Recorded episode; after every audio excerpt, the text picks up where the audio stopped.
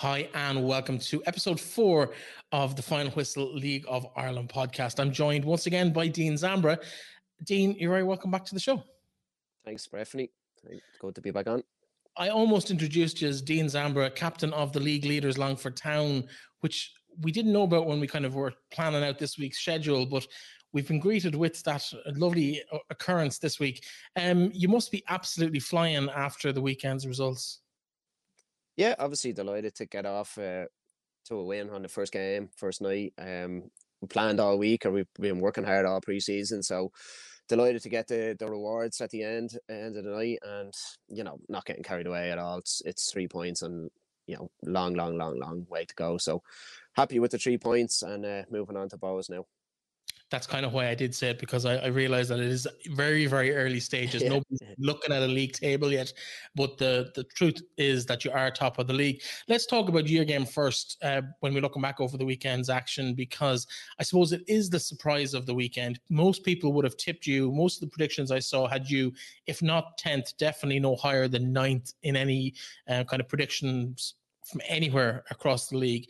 Nobody would have had given you a hope of winning that game on Saturday evening, and yet you, from the off you took the game to Derry. Tell me about what it was like. I suppose what was the build up in the, in the camp. Are you surprised by the result? Um, no, it doesn't surprise us. I think we, like I said, we had worked on it, um, worked on a game plan, worked in pre-season about what we wanted to do and how we wanted to approach the season in general, but also the first game with Derry. So didn't come as a surprise. I think we knew we could get the result if we put in the effort and put in the work rate. And um, you know, we don't we done really well. Uh, could have scored a couple more goals. Um, there was a little couple of patches in the game where they were in the ascendancy, but we held on and we, we defended well.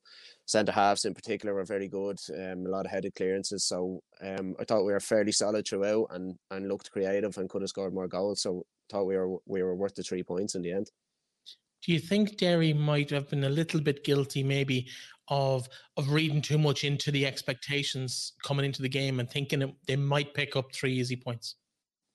I'm not too sure.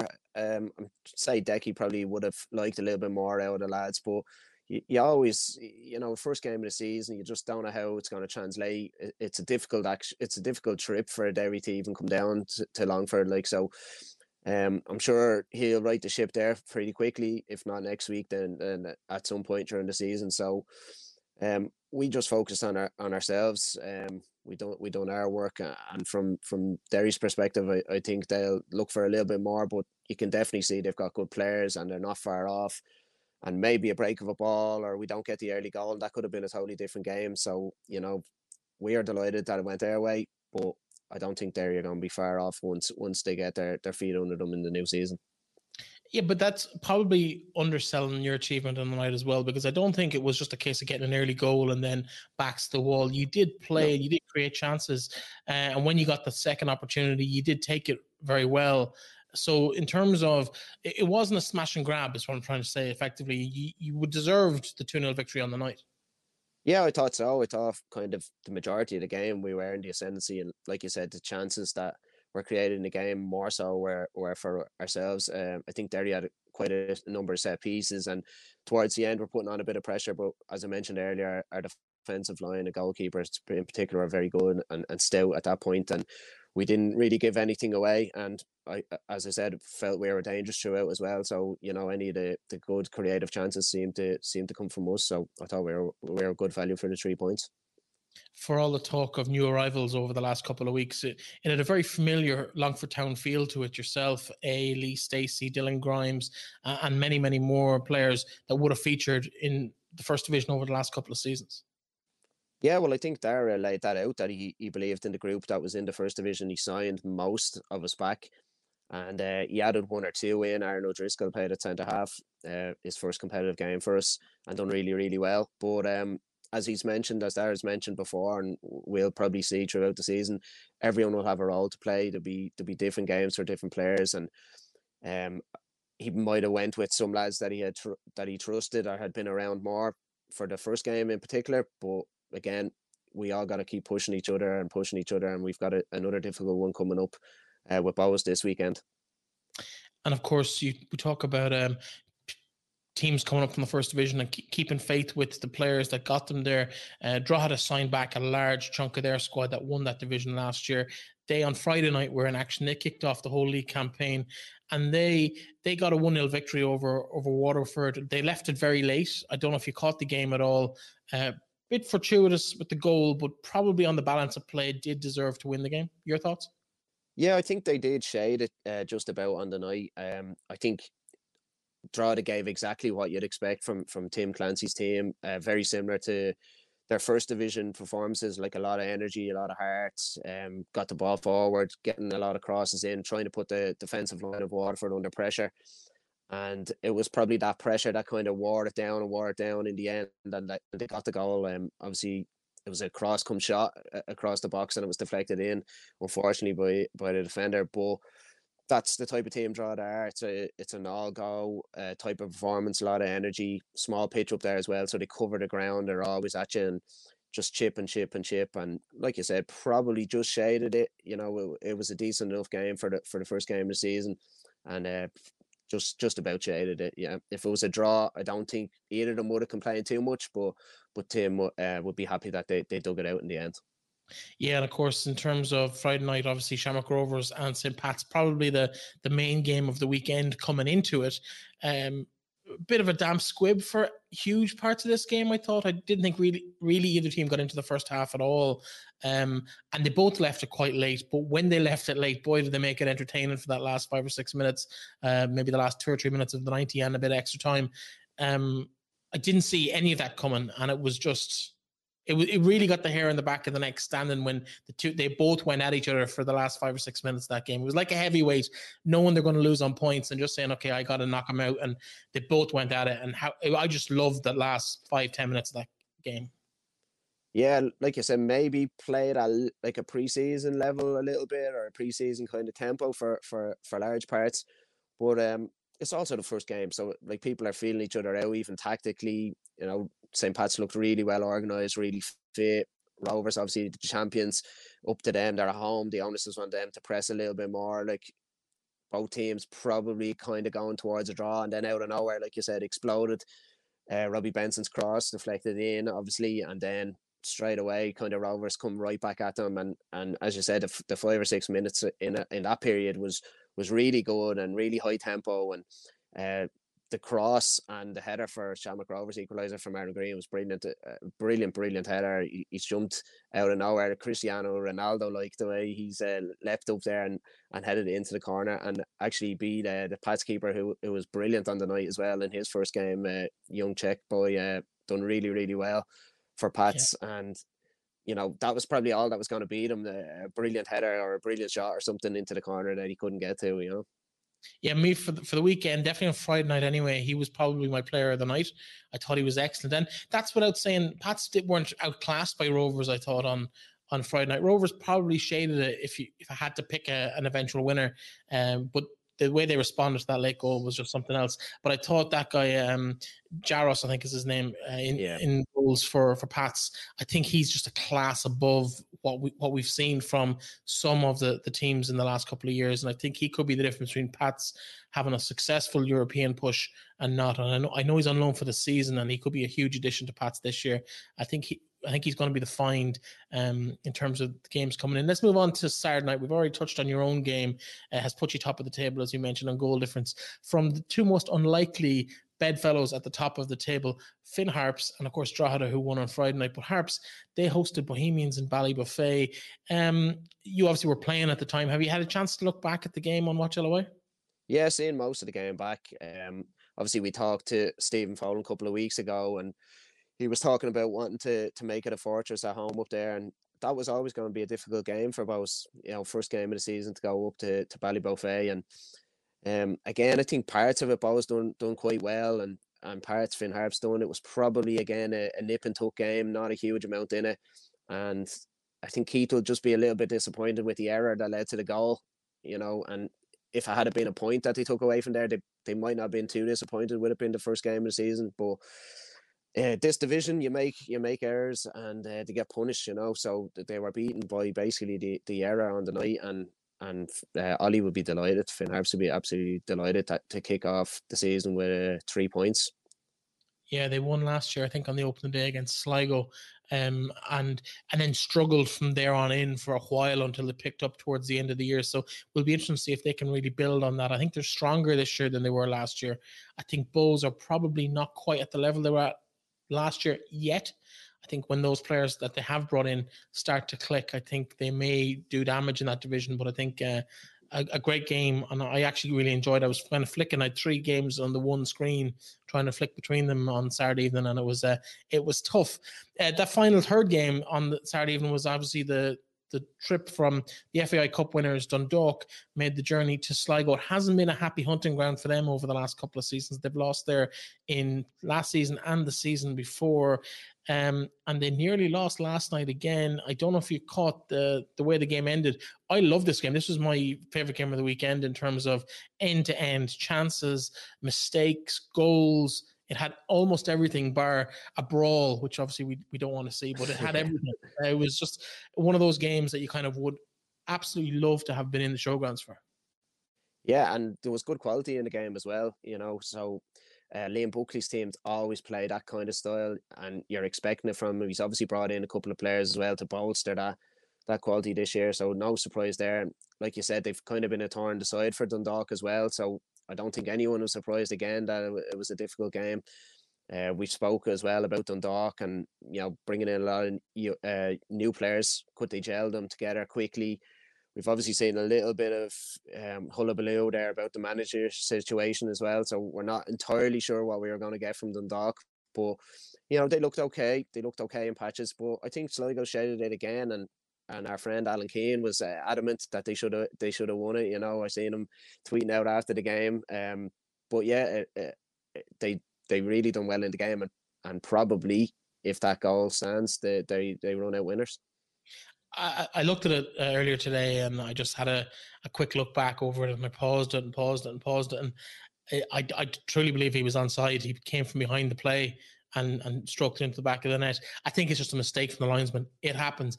I do think on the balance of a season, it'll make little to no difference. I think if you look back at, uh, even if you look back at encounters between Sligo and Dundalk last season, for example, uh, I think there was definitely decisions that went in Sligo's favour that probably change the game in their favor. And I think they do balance each other out. It's really hard to take on the day, though.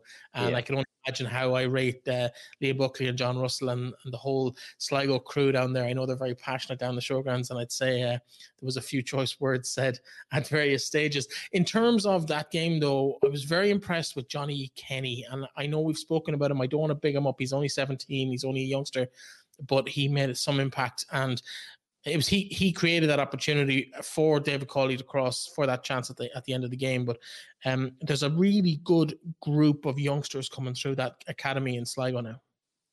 Yeah, they look really really bright, and I think something that I'm noticing, like whether it's social media or, or other forms, you know, word of mouth getting around that this like this is a good player and you know really really exciting player, and people seem to be um, I know they can't come into the grounds, but it's that kind of feeling that people want to kind of come and see, you know, that way. So I think that's that's basically where they're, they're at with these young players. That there's a there's an expectancy or an excitement around them, and whenever a young player comes through the academy into the first team at whatever level of football it is, there's always that kind of excitement from the fans because it's kind of deemed one of your own or, or possibly is a player that people know or from from the local area. We've got ourselves with with A and obviously a Longford like that.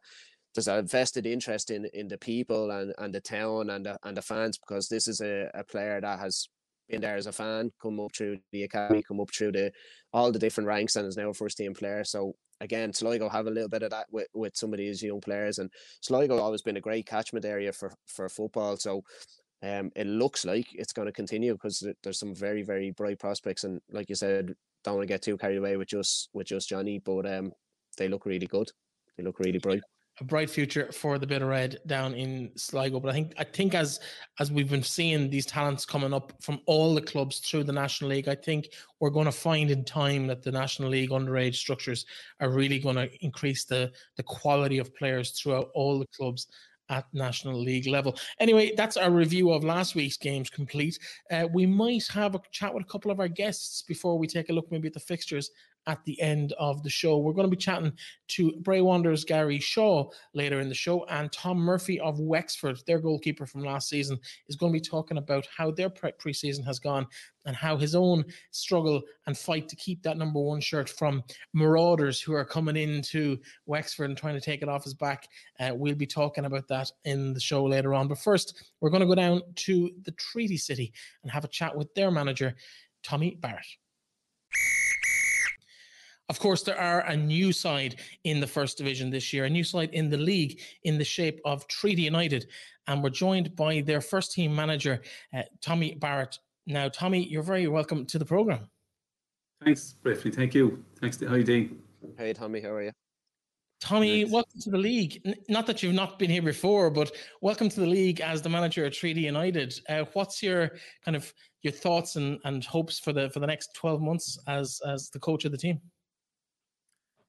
Hey, yeah, look, obviously just to compete in every game and, and, and see where it takes us. Um, you know, I know people are sick of hearing the, the old cliche, take it game by game, but I suppose there's not much else we can do, you know. Um, uh, from, a, from a starting point, uh, you know, I've been asked that question around expectations by nearly everybody now at this stage, the last two, last four or five weeks.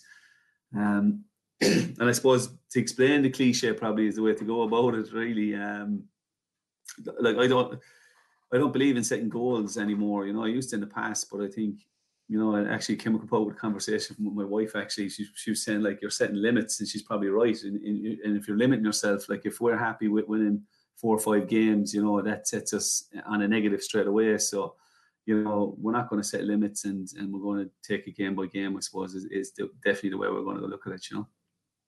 Yeah, Tommy, just um, how quickly did you have to assemble this squad? Were you able to kind of feel out a group of lads before you kind of got the license, or was this all a, a quick push since uh, the license came down kind of a couple of weeks ago? Yeah, we'll do. We were hearing we were hearing soundings that we were going to get the license. That you know we might get it. We had a good possibility of getting it, but you couldn't contact um, junior players, Dean. So, right, you know, with the budget we were going to have, it was going to be an amateur budget. So I was kind of in touch with a few of the the ex Galway lads because you know a lot of the other lads were snapped up. Um, so you know, like Jack Lynch and um, Marc Ludden and a couple of other lads up in Galway, Joe Collins and Connor Melody, and there was a few more actually.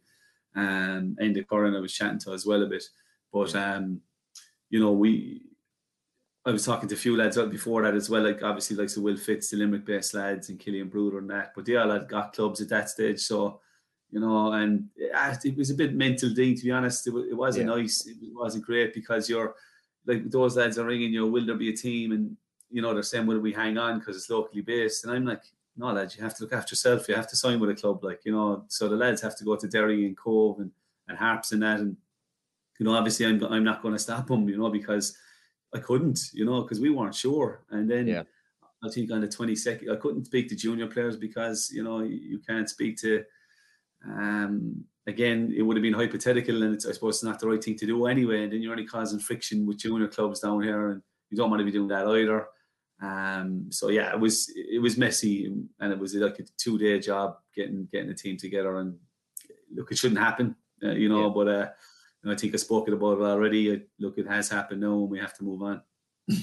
Speaking of two day jobs, Tommy, I suppose our paths crossed a couple of years ago.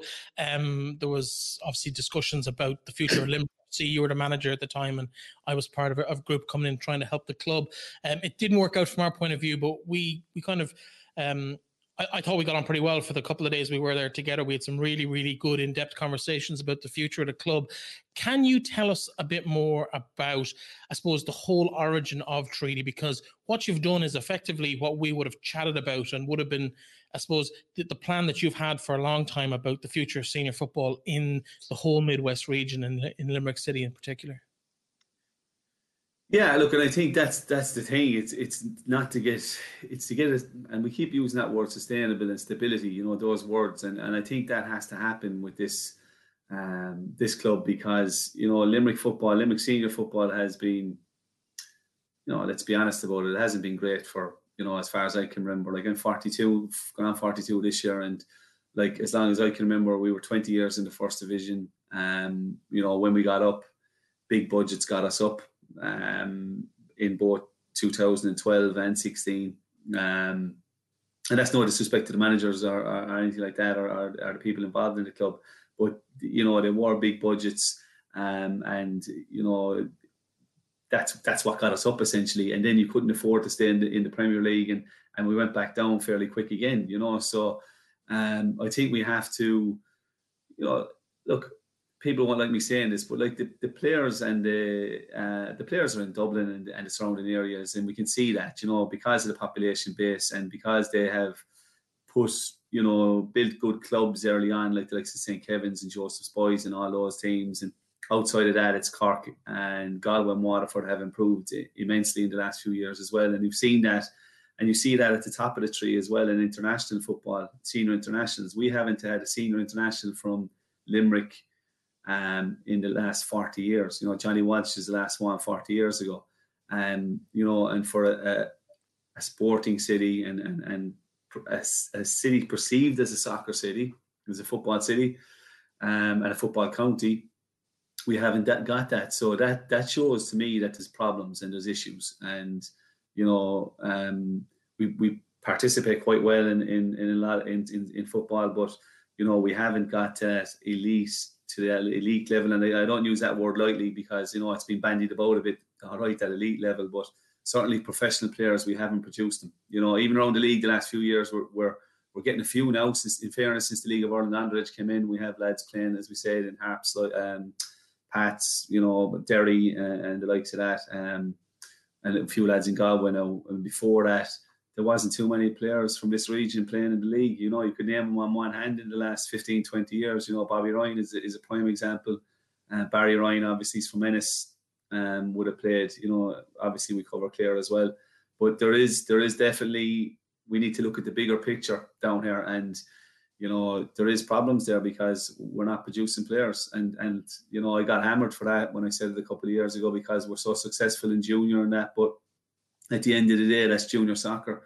And that points to a bigger problem throughout the country I think. You know we're very parochial in our thinking I think still in this country. And um like even the likes of, with the Shamrock Rovers B one and I know people would disagree me with with when I say that I think they should have been left in because they were a bit of fresh air last year, and, and it's it's it's a next level because we don't have an underage system in this country. Um, for the lads, the, the 19s to progress onto 21s, why not? They're playing against men and they're producing players. I know people might say it's unfair because it's Rovers, but that's the, that's the standard we have to get to. You know, if if if we haven't got a a pyramid system, these players have to play somewhere. You know, as far as I I, I, I, I as far as I think anyway, I think that we need to get more professionalized and we need to create that industry. Uh, and if we keep doing the same thing over and over, it's just madness.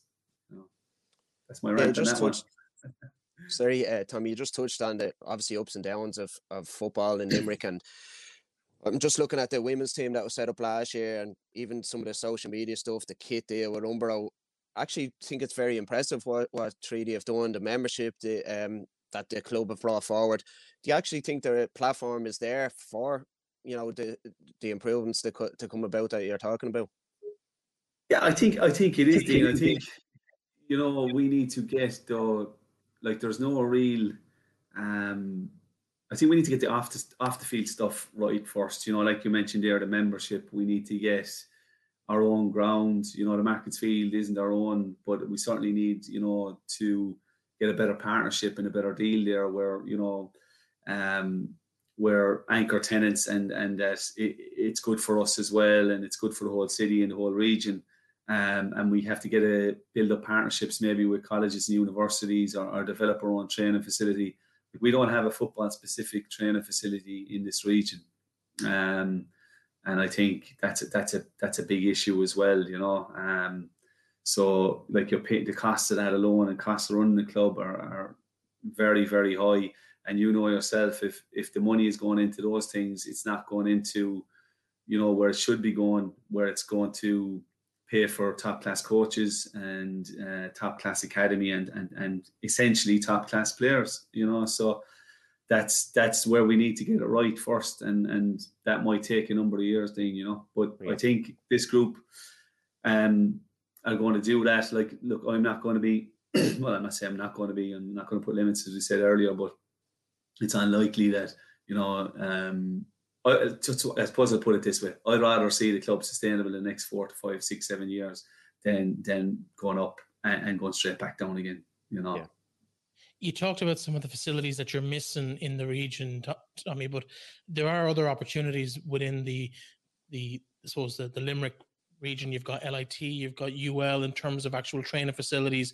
You have, for some reason, and one of the legacies, to be fair to the people involved with Limerick FC, one of the legacies that took me by surprise uh, during that period two years ago was the number of highly qualified youth coaches in the region. Uh, it seemed to be kind of a trade off where people got licenses or help with licenses to be part of the coaching staff down there. And there was, I think, maybe two dozen B or A licensed coaches. There really is the nucleus of, of what you're talking about there, just for it to be pulled together. In terms of the group that are doing that pulling together, I know you've got people of the caliber of Con Murphy, is the chairman and former public official there with the county council. Dave Mahedy's well known to anyone in League of Ireland circles or UL circles over the last 20, 30, 40 years. Um, is that group strong enough to pull that together, in your opinion? Yeah, I think it is. Look, we're training LIT at the moment, and obviously with Dave Mahedy on board, there's strong links with um, the university, uh, University of Limerick, and, and the, the ladies are training there. So, uh, and that's something we, we are definitely looking at. You know, I, have um, kind of made the the initial engagement with um, LIT ourselves, you know, and, and discussions, initial discussions, should I say, and they're, you know, they're expanding as well, and they're expanding out to Coonagh, and I'm sure they're looking to you know, well, hopefully they'll be looking to to to partner with us in some way in the future as well, and and and possibly UL with along with them. So it's definitely something we're looking into, um, and the board are looking into uh, as um, for the future. And I think that they are they are, the likes of that is the way to go. You know, it's the only way to go actually. Just bringing it forward, Tommy, to the your own team and the group of lads you have coming into the first game here did you feel it was really important to add? Uh, I know you mentioned some of those Galway lads, some League of Ireland experience to that squad, so that when you come into this league, that you're competitive in every game and you can you can kind of find a way uh, to win games and get points on the board. Yeah, I think I think that's you know it's very important. There's no point in us going in um, with a team of kids or, or junior players. We, we no disrespect to the junior players and that, but you know yourself, it's there's a big step up you know, from junior football and, and underage football to League of Ireland First Division. You played it long enough. It's a tough, it's a tough division. It's a tough league, and I think this year is going to be tougher than any year. You know, yeah. with the likes of the the Cork, Galway, uh, Shelbourne. I think I can't remember anyone any time three teams in particular had been full time. In not in my lifetime, I can't remember it anyway.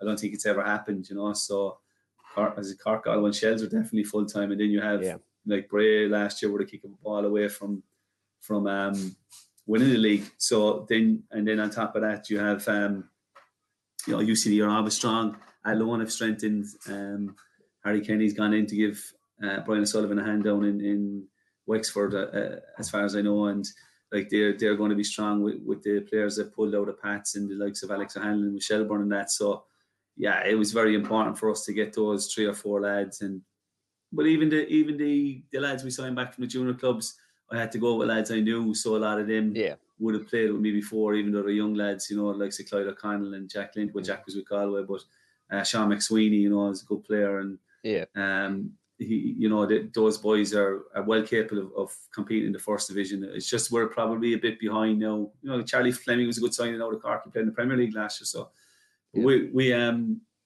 we're a bit behind, obviously, from a from a fitness and and, and even organisation point of view at the moment. But you know, like you said, I think I hope anyway we're, we're as competitive as we we, we can be um, and going into the first game. But it'll be tough for us this year. But I think we have lads that are you know they're all signed amateur and there's no there's no one playing. And you know yourself, Dean. The lads out they're playing because they love it. They're not playing for the money yeah. anyway. That's for sure. You know, it's faster yeah. the money. So sometimes yeah. you're better off with, with, lads like that, good people, you know, before good players. Sometimes, you know, they're good players as it is, but you know, you can get these these lads with massive reputations around the league, and you put a bunch of them together and they don't work. So that's what I'm hoping will happen, and, and we can get as many results as we can, you know. Yeah. In terms of metrics this year, Tommy. is it fair to say that the most important one to you is just survive the season, break even, make the club uh, a force in the league in five to 10 years' time rather than being competitive um, in every single game from day one? Yeah, but look, you you step out on the pitch, you want to be competitive. You know what I mean? Every game, you want to be competitive, no matter what. You know, you, you like you, you can't you can't take that out of players, and, and I wouldn't I would look I, I wouldn't want it myself. You know, I, I I consider myself very competitive. You want to win every game, and you want to do your best in every game, no matter what. But yeah, it's not the, it's not the be all, be all and end all if we if we lose games or you know we're we're anchored near the bottom, even though you know I don't want to go into that negative mind frame or mindset because that can seep in as well, and you're just feeling sorry for yourself. So we certainly won't go in like that. Um, we know we're up against it, but you know that we're hoping that can galvanise us a bit as well and, and, and see where it takes us. You know. It's been an absolute pleasure chatting to you. Um, as I think the work that's been done behind the scenes and off the pitch uh, down in Limerick over the last 18 months or 24 months has been huge. Uh, congratulations to you, the committee, and everyone involved down there. Uh, thanks for giving us your time this evening and the best luck on Sunday against Bray and for the rest of the season. Thanks, Thanks lads. Best of luck. Cheers. Cheers, Dean. Bye bye. Okay, next up on the podcast, we speak to Tom Murphy, the Wexford FC goalkeeper and we'd like to bring in Tom now. How you doing, Tom? How are you, lads? Very Great. well. How's things? Not too bad. Not too bad. How's all uh, down in Wexford, Tom? Uh, I suppose you've been the safest pair of hands down there for the last uh, little while. Um, you're looking forward to the new season. Yeah, no, um, it's we've had we've had a good preseason. We kind of started early January and went full into it, and we've just finished up there. We played Friday night our last preseason game, so we had kind of a tough run of preseason games with who we played, but uh, definitely we we feel that we're ready. And again, we've brought in more new signings, um, especially off the back of last year. So it'll be uh, hopefully interesting to see how we get on against Cabinteely Friday night at home. Yeah, like you said there, you've brought in a number of good players, and I think even last year Wexford surprised people with some of the players they brought in, and this year again the same, brought in a, a number of good players. Uh, obviously, one player that's come in is Jimmy Corcoran, same position as yourself. Like, how do you find the, the competition and the battle for places there, specifically with yourself, but throughout the team for for a jersey on on a match day?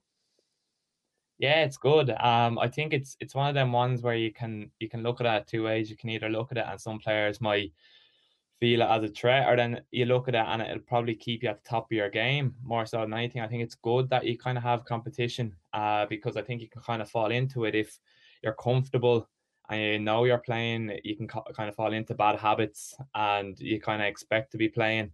Whereas when you have competition there, and especially of a good quality, it's keeping you on your toes. It's making sure that you're spot on in every session. I think we've kind of seen that throughout the whole of pre-season with kind of all the positions in the team. It's probably it's definitely a difference on last year. Kind of last year, you kind of have a sense of who is going to be in the starting eleven, where it's it's very open now yeah. at the minute, and we've kind of tried new things in pre-season, different formations, different players in different positions, and a lot of players have put a stake in a, a claim for the starting 11 come Friday night now.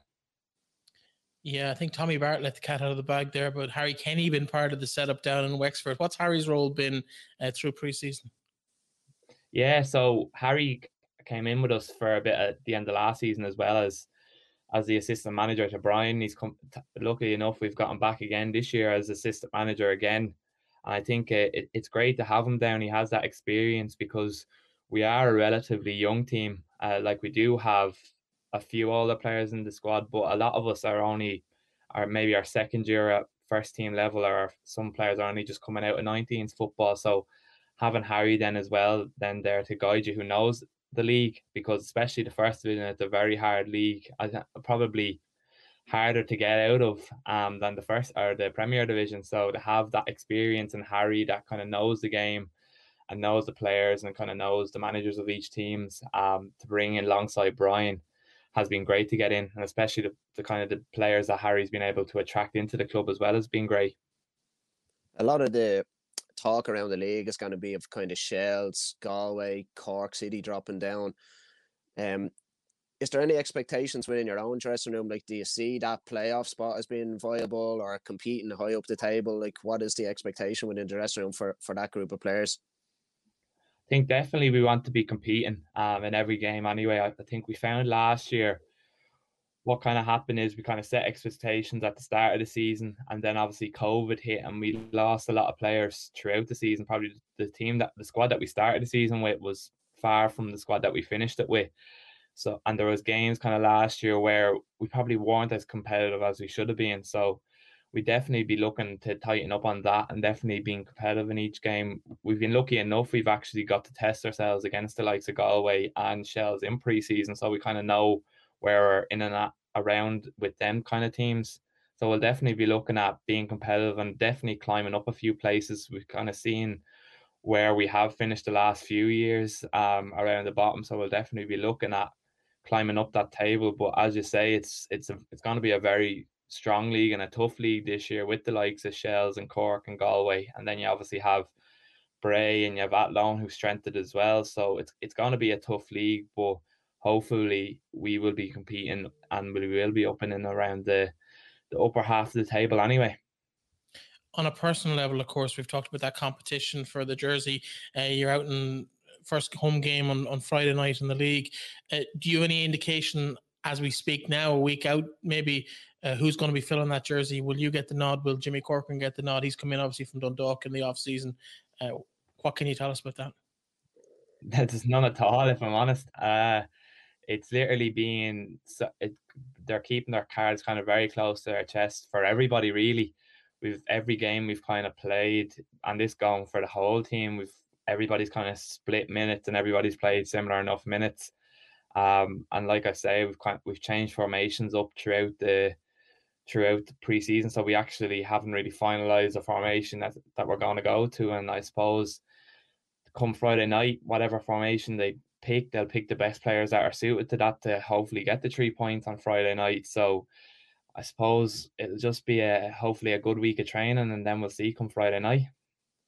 Yeah, it's Cabinteely up first, and uh, they've actually lost a lot of players. And I know from my time with Devo, he, he kind of scrambles lads together and gets a team together somehow. Um, is it difficult for you to approach that game or prepare for that game, considering you know the team that you played against last season probably completely different to the Cabinteely uh, team you'll play against this year? I think we'll probably still approach it kind of the same, and I suppose it's it's kind of one of them ones where it's when it's the first few games of the season, you kind of focus more on yourself than the opposition because yeah. not a lot of teams kind of show their cards too much in preseason. Um, and I think we even see that when you look at the results in the Premier Division this weekend, like there was a good few shocks on the cards. Like you seen, like a lot of people would have wrote use off this weekend, Dean, with uh Longford, yeah. and he's he's really dominated Derry. So there you go, and I think we'll probably see the same probably this week or coming in the first division. I think it's one of them ones where the Cabo are always a team, as you say, they will lose players, but they'll they'll strengthen. And I think what will be beneficial for them this season is bringing in Collie O'Neill there. Um, Collie's been a great manager. He would have been the first manager I kind of dealt with when I came back from England at yeah. UCD. And uh, him coming in with Devo there will um definitely benefit Cabo in the long term anyway. Yeah, obviously there's a huge development in the number of quality players coming out of the underage leagues, but also quality coaches getting real national league experience at various levels now. How much has that raised the bar in that first division? Because we're talking about full time teams, we're talking about professional players, we're talking about you like you're saying you were in the lower reaches of that division last year, but you're stronger again, and everyone around you has strengthened as well.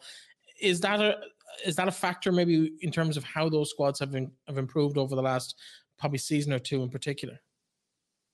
Yeah, I think, and definitely, I think what's going to benefit even more this year is the coverage that it'll get with League of Ireland TV. I think that's going to be massive for the league this year, because I think even you look you look into uh, the likes of the under twenty one squads and under nineteen squads and squads like that, where we are seeing more League of Ireland players coming into it. And take for instance, there you had Brian Maher that's at Brays for in the first division, and he's up in the 21 squad. Um, so there you go. That like that just strengthens says the strength of the first division that you have international players playing in the league. And I definitely think I personally I feel it, it's more beneficial and it's probably better for players' development probably to stay at home probably a bit longer come home and play in the league rather than play 23s or reserve team football in England because it's more beneficial and it's it's more realistic um, because you're playing for points and especially at a younger age you're seeing players probably developing quicker and um, wh- whereas if they're probably in England they wouldn't get the chances that they're getting in the league like you will have to take a look at um some of the boys in the Premier Division like you have Dawson Devoy, Andy Lyons You have Aaron Bolger at Longford, A. Dervin. All of them players are under 21 and they have at least 20, 30 appearances under their belt at first team level. And like that, coming into the league now, you're starting to see younger coaches then as well, and um, better styles of football. Like you take for instance, like, like last year would have been my first proper senior year, and you had what I seen like you're dealing with say Longford are playing out from the back, you're dealing with Bray playing out from the back, Drogheda playing out from the back. It's not just kind of people look then at the first division and say, oh, it's just long ball, stuff like that, where there is teams that are trying to play football or trying to play football in the right way. And it's it's teams are finding the balance now of mixing young players with the more experienced players as well. And that's only benefiting the league. And it's it's like you see last year, it's like Bray were literally a kick of the ball away from getting up, and then they don't even get up through the playoffs. And then you had say ourselves dealing with Longford, you kind of kind of got in there yep. through the playoffs and everybody um would have again would have probably wouldn't have pitches to go up. So it just kind of shows you the strength of the strength of the league, and it's only going from strength to strength again this year. Never mind going up. They're top of the Premier Division at the moment as well. um, you touched on the LOI TV, um, and we haven't got the concrete details of that yet. I know a price has come out, 79 euro, I think, is the price for the season. Uh, it's great value for anyone who follows the league uh, even if it's just one team in the league you're interested in, 79 euro still a, a, steal really to see all the games. It also has all the women's games for free, but of course, neither of you will be bothered about that, right? yeah, I wouldn't say that now. There'll be a, there'll be a, few, a bit of interest there. Anyway, I think that's what myself and Dean have in common. Uh, both of our um, girlfriends or partners are playing with Peamount, so yeah, we'll be logging on to Peamount, the Peamount streams. Yeah. You're the uh, the male equivalent of the Wags uh, uh when Peamount are winning cups and leagues. Your partners have put it up to you last season. You've no pressure at all. That's the thing. Uh, the tro- trophy cabinets are full here with, with our partners. We need to chip in a little bit, don't we, Tom? We're, we're lacking a few medals. If we uh, even come together, maybe we might get near enough what they get in a season. Exactly. Well, listen, Tom, we're going to let you and the other half of the goalkeepers union go. Um, the very best of luck to you this season. Uh, best luck on uh, Friday night as well uh, against Cabinteely, and I suppose that personal clash of the intrigue of the week and the excitement. I hope it doesn't get too much in terms of who'll be wearing that uh, jersey on the pitch on on Friday night. I know it's it's interesting from an outsider's point of view. I'm sure it's absolutely nerve wracking from from your own personal point of view. But uh, the very best of luck for the season ahead. Thanks very much. All the best, Tom. Cheers, Ian. Now, Dean, we're going to take a look at one of your former clubs, uh, Bray Wanderers. They are in the first division this year, and they came mightily close to snatching that league title last year. Of course, you upset the apple cart, not directly against them, but by winning the playoffs last year, and you've consigned them to another year. One person who might have a bone to pick with you about that is uh, their striker, Gary Shaw, and he joins us now. Gary, you're very welcome to the program. How's it going, lads? Thanks for having me. There you go. Very welcome. Um, do you have anything you want to say to Dean? Maybe uh, smack across the back of the head for. Ah, no, look, I look, they're they're jamming up and up there as it is. So look, we'll we'll let them have their, their moment. So hopefully we can swap positions. Uh, uh, this time next year we can have a chat again, and we might be in different positions. So we'll see. But look, delighted that Longford got a former club. Obviously, delighted that they got the win. They're off to a good start. But obviously, it's a long season ahead. So we'll see how it goes you say former club. There's a fairly lengthy list there. Not that lengthy, but uh, there's a number of clubs in the league. I suppose you've spent time at Pats, Rovers, uh, Longford, as you mentioned. Uh, now you're back with Bray. It's uh, I think your second or third season back with them in your second spell. Um, how has it been going for you so far? Yeah, as I said, it's my second spell with Bray. I've done full, gone full circle now. Started off in 2010 with with Dino. Um, so uh, look, it's it's you mentioned there in the intro that we came bitterly close to to winning the league. Still hurts a bit when you think back of you know what we had it in our hands with two games to go, and we kind of I suppose no easy way to put it, we threw it away um, against Galway, and then uh, took completely out of our hands. And look, fair play to Drogheda, they um they earned their place at the top, and they're up in the Premier now. And we have to just battle on again this season. Yeah, guys, just after the the initial lockdown and the stoppage of the league last year, I thought you were the best team in the league coming back from from that lockdown and certainly hit the ground running. Do you think uh, you're still equipped to to be one of the better teams in the league this year? With obviously the introduction of Shels full time team, Galway gone full time, another big name in Cork City. There, uh, do you still see yourselves as being equipped to to challenge for the top spot? Yeah, absolutely. Obviously, look. Um, you know, you, you, you, I suppose in a way as a player behind the scenes, you kind of get worried and you see the players that have left the club before kind of new ones have come in. So you're kind of saying, right, I hope the manager gets, you know, gets replacement for these ASAP because you could see the kind of the power that Shels were having in the transfer market over Christmas and they were kind of just buying every player that was available nearly. And uh, we are just hoping that we'd get some players in. And I think the manager's done really well in his recruitment. Um, we've had a couple of pre-season games and they've gone really, really well, and players have set in nicely. Um, it's such a competitive first division. Like I think it's the most competitive it's ever been in a long time. Um, like with the clubs you mentioned, big, big clubs. Some clubs going full time. You know, big names in there. Some players just they've played Premier Division football their whole life, but they've they've stayed and and they're like the likes of Cork, they have players there that are st- sticking with them. So you know, even the players that are huge experience. Um, and I said a preview to someone that you know that what happened to us last year is going to stand to us. Um, a lot of players there, they they they felt that disappointment, that you know the frustration that we got so close but yet so far. So I think that year under our belt is really going to stand to us, along with the players that have come in. I think um, we will definitely be there thereabouts with Conor Hoey on the show last week, uh, chairman of Drogheda United, and he has tipped yourselves to be there at the top of the table come the end of the season. He said it, Bray has tipped for the league, and Brandon Cavan is going to be, by a distance, his, was his words, uh, player of the season. Uh, from what you've seen in pre-season, would you echo that?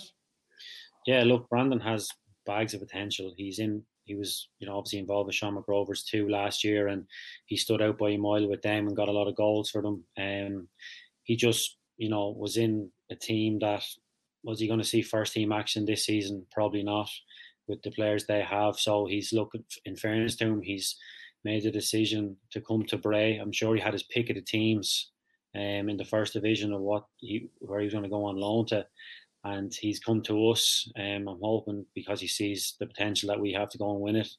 And what he's done in pre-season so far, he's done exactly what he came to do. He's you know got on the ball, score goals, assists. You know he's changed changed games um, for us in pre-season just by his his ability. It's it really is something special, and he has a huge future in the game. Um, but he needs to be playing. Um, you know, he needs to be playing games at his age, and he's going to do that this season and I really think he's going to be a, a, massive, massive part. And like you said there, um, he's absolutely been a shout with Player of the Year, but he has to perform on the pitch to do that. So if he can do that on a consistent basis, um, you know, he'll he'll definitely be in contention. Just uh, your own role in the team, Gary. You've obviously been a goal scorer every uh, everywhere you've been. I think you got three against us last year as well, was it? Ah, yeah, but, just um, a three. Just a three, yeah. what, do you have any personal expectations or goals, or do you do that still, kind of setting down things for yourself? Uh, you know, yeah, as a goal scorer, yeah, as a striker, you know. You know, like obviously, um, my role in the team. You know, when I was first with Bray, I was just a young kid coming in, just yeah. trying to get into the league and that kind of stuff. But obviously, this time around, you know, I'll be more experienced player. If this is my this is my twelfth season, eleventh season in the league, eleventh or twelfth season in the league. So obviously that's change of you know, 250 or so appearances. So I'm trying to bring that experience to, to the younger lads, doing what I can to help them. But you know, on a personal level, absolutely just setting goals myself. Um, yeah. And you know, doing what I can for the team on and off the pitch, and obviously trying to just trying to perform, score goals. You know, I, I always see myself as a very honest player, work ethic, and that kind of stuff, and getting the best out of the lads around me.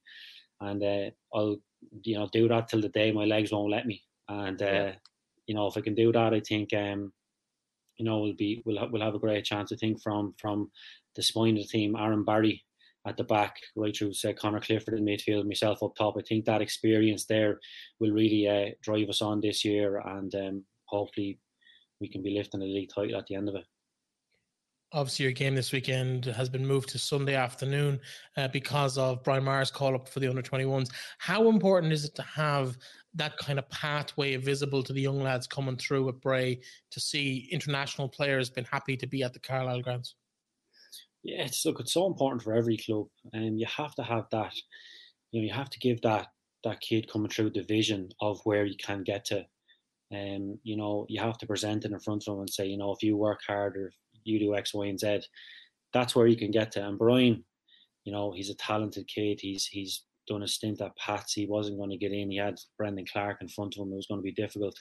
Brian came to us then um, last season, and you know, I'm I really think Brian was was our player of the year. He he saved us on so many occasions. Um, literally, he he deserves everything he gets out of the game because he put so much work into it as well. But you know, younger players have to they have to have that hunger and desire as well. It can't just be told about this pathway and this is what happens, and it doesn't just happen. You have to make it happen. And um, you know, Bray, Bray is a club where we, we do have a lot of young lads coming up to train, and, and there's players there that they can look up to. Um, but it's it's ultimately up to them and to go and want and have that desire and passion to to reach the potential that they might have. I know Gary uh, Gary Cronin obviously worked with him at, at Longford and played with him at Bray. A very good coach, very detailed. Uh, how do you prepare for a team like Treaty in the first game of the season? Brand new club. Yeah. It's Just... it's a strange one. Like it, it is, you know, brand new club. You you know you don't know what they're going to be about. You know, a couple of their players. You know, I, I know yeah. Joel Coustrain from Rovers and that kind of stuff. But just as a club, and then obviously you don't have, still you don't have fans there and that kind of stuff. So it, it's a strange one. It, it it really is. It's it's you're just going to go in blind. Look, we'll obviously we'll obviously watch a couple of their preseason games, or we'll have we'll have games clipped um, this week. Yeah. We'll, we'll see their set pieces and and that kind of stuff. But you really can't focus too much on the opposition, um, especially like the likes of us that we want to go and take the game to them, and we just have to go and impose ourselves. But yeah, look, there will be surprises thrown in because we, we won't know everything about them and um, what style they're going to have. You know, the players, the personnel. That like we don't have a, a base to work off. We don't have yeah. anything to work off last season. That kind of stuff. What they might do. So it really is. It really is up to us to kind of just impose ourselves that you know they're nearly fearing us and we're not fearing them. That kind of way. You have to have that mentality going into it because it is really they can do all the prep they want on us because they can watch games last season, whatever, and, and the individual players. But look, it, it will be um, it will be a, diff, a bit different than your normal prep for for the coach and staff. But um, like I said, we want to go and just take the game to them and, and not have they're, they're coming to Bray, so we, we need to make sure that um, we're dominant at home this season. That, that's going to be a big thing. Yeah. Speaking of, I suppose, and this question is to both of you really, because you both played in that season 10 or 11, 12 years ago. Um, what's the big difference in in the league now from from now to then when you compare back when you think back to that season uh, in terms of how you prepare how you focus the information that's available like you've just been talking about um well from my point of view like just the amount of detail that goes into the prep now is unbelievable. Like the like the the clips, like the, the this software you have, like I'm not sure what you use. Like we use Hudl, and the kind of software and the clips you get from it, like are, are unbelievable. And just even even for yourself, getting your own clips of watching how you did in the game and your touches and all that kind of stuff, and realizing what you actually did or the run you actually made or the pass you, you should have made or whatever it might be.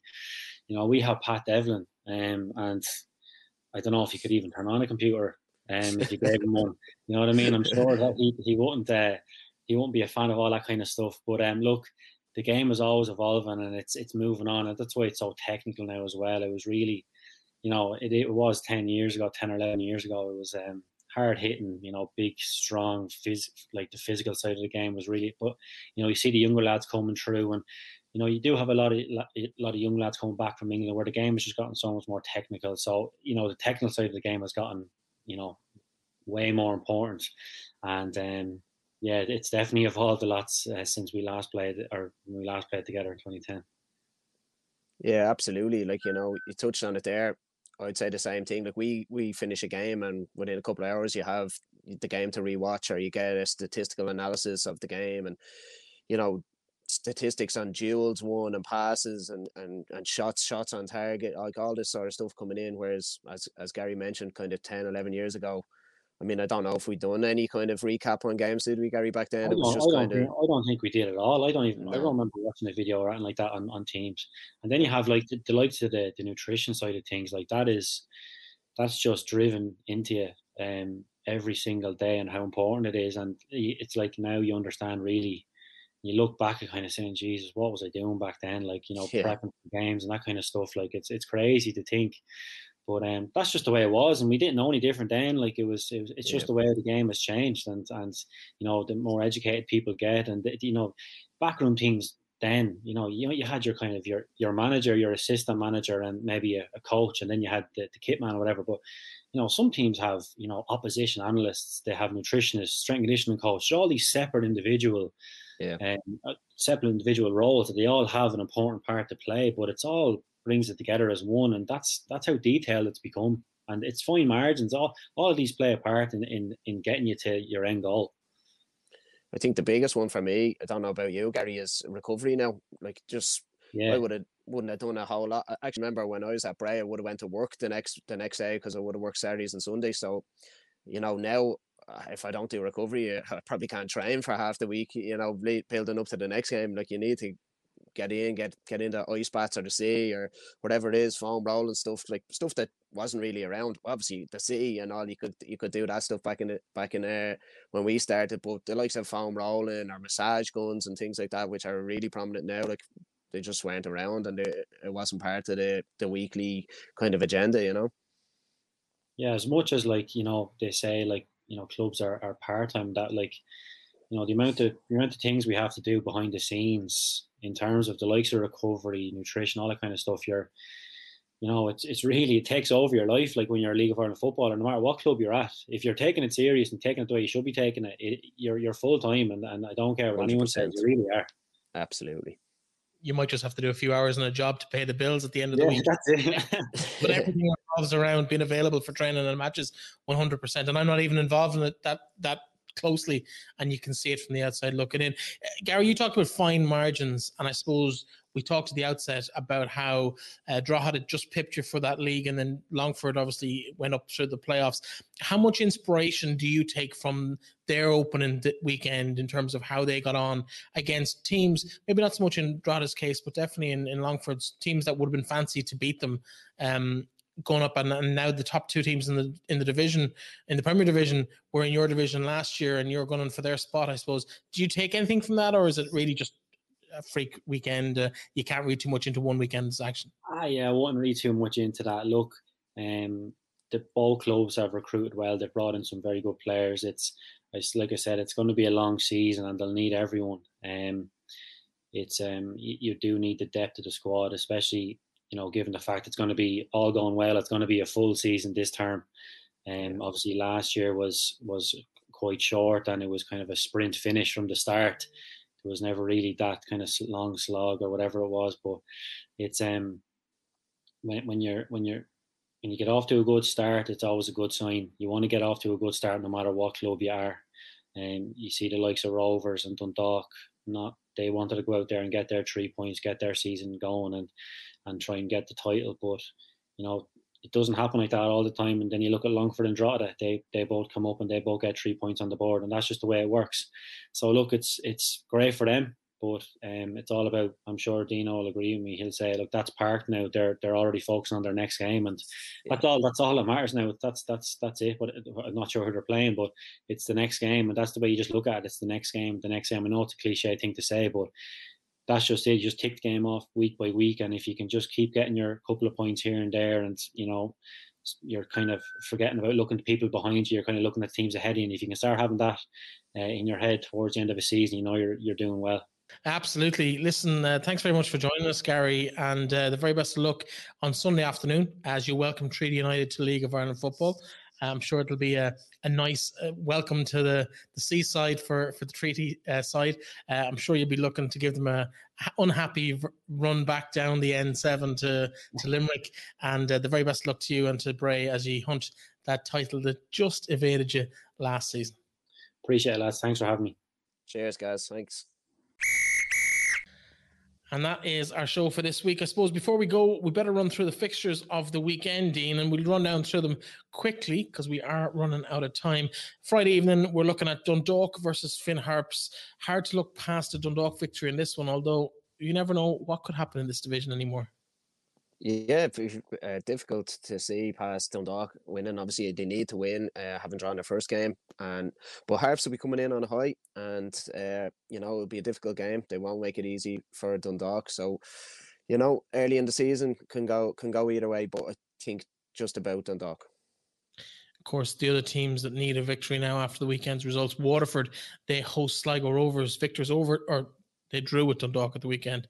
Um, to erase that goal from my mind. Uh, Waterford Sligo on Friday evening as well.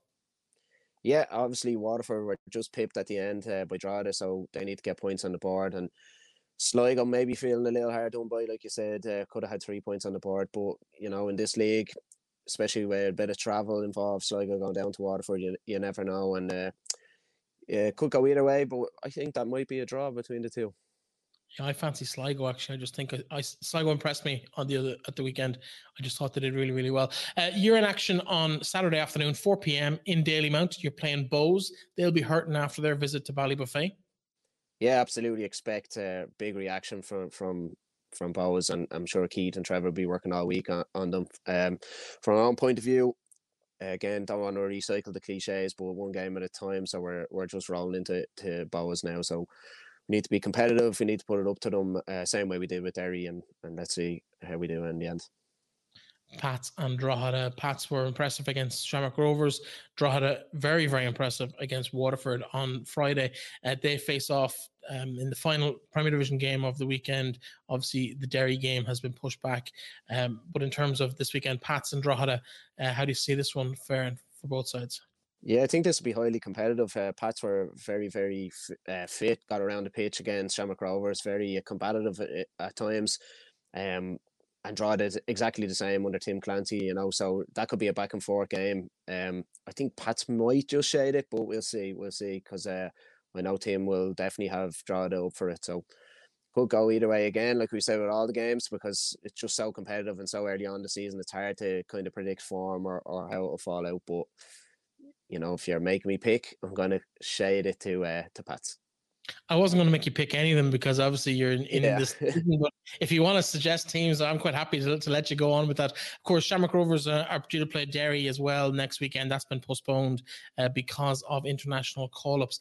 In terms of the first division, uh, five games taking place Friday evening for three of them, or for four of them, with that Bray and Treaty United game as we mentioned in the interview with both Tommy and Gary, taking place on Sunday afternoon. We'll start on Friday night Cork City versus Cobh Ramblers. What a start to the season uh, for both clubs. A nice local Cork League derby. It's been a while.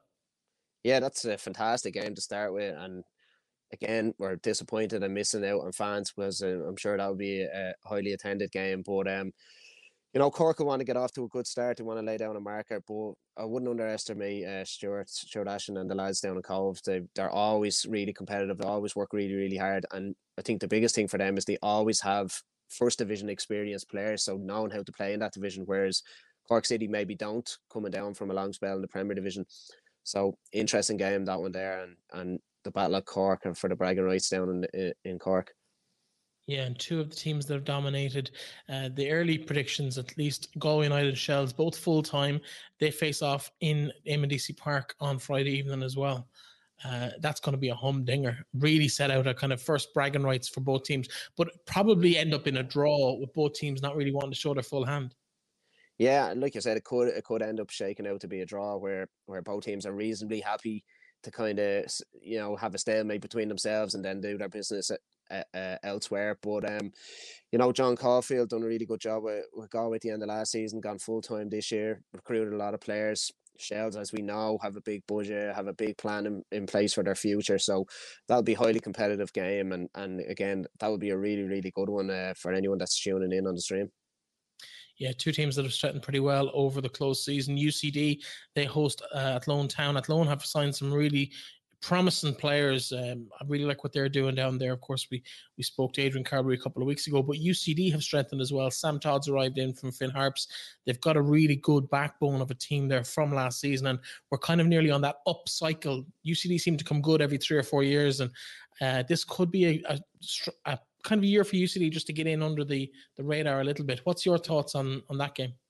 Yeah, again, never never write off UCD because they always have good good football players. And I think a couple of years ago we all thought, um, you know, they wouldn't be involved, and they ended up winning the league with, with a core group of very good players that you see now have gone to, to other clubs. And this core group again could be the same. They've got a number of very very good players. And as for Athlone, probably just about whether they can gel all the new signings in and get the right balance and the right fit early on. And we've mentioned it throughout with all the other games. It's so early on, uh, first game for the first division, but so early on in the League of Ireland season that uh, you know managers maybe not even sure. Uh, you know, our players up to full fitness? Is it the right tactics? Is this the shape they're going to go with? So, if Athlone can nail that down, they could definitely go there and, and cause a, a little bit of an upset in the first game. But I'm sure they've got goals for being competitive this season. So be a good one to get for Athlone. Yeah, of course, the game we talked to Tom Murphy about Wexford and Cabinteely, uh, that's going to be an interesting game. Cabinteely seem to have kind of fallen off a cliff a little bit in terms of some of the the the experienced talent. They have kept some of the the names like Kieran Marty Waters is there this year, and there's a couple of other names that with plenty of experience, but they seem to have probably not they're not going to be in the title shakeup i think it's fair to say uh, from what they were over the last couple of seasons. Wexford they've strengthened they've brought in a couple of uh, signings too. Where do you see this one going? Will Cabo still have enough to see out a challenge from wexford? Uh, well, the one thing i would never do is write off Pat Devlin because anytime you do, they just come up with it. Uh, they find a Rob Manley or they find someone from somewhere that ends up being really, really good for them. Um, we played them twice in preseason actually, and uh, you know they've got a lot of players, and, and Pat usually does that. He brings in a lot of you know selection uh, players for selection. So again, they'll look to find something. They've got Kevin Knight, they've got Kieran Marty Waters, so they've still got some decent lads who've played first division football, and they hope to find a handful of others that can come in. And as we said when we when we talked to Tom, Wexford have strengthened. You know, they're they're going to be more competitive. Um, it's actually a big game for both of them, I think, because it could set down a marker for how their how their seasons kind of pan out. I think if Wexford are really looking at, you know, pushing on, they'll they want to win at home to Cabinteely, and if Cabinteely can again be underdogs that can crash into the playoff party, they probably feel they need to be Wexford. So, you know, that would be highly competitive. That one.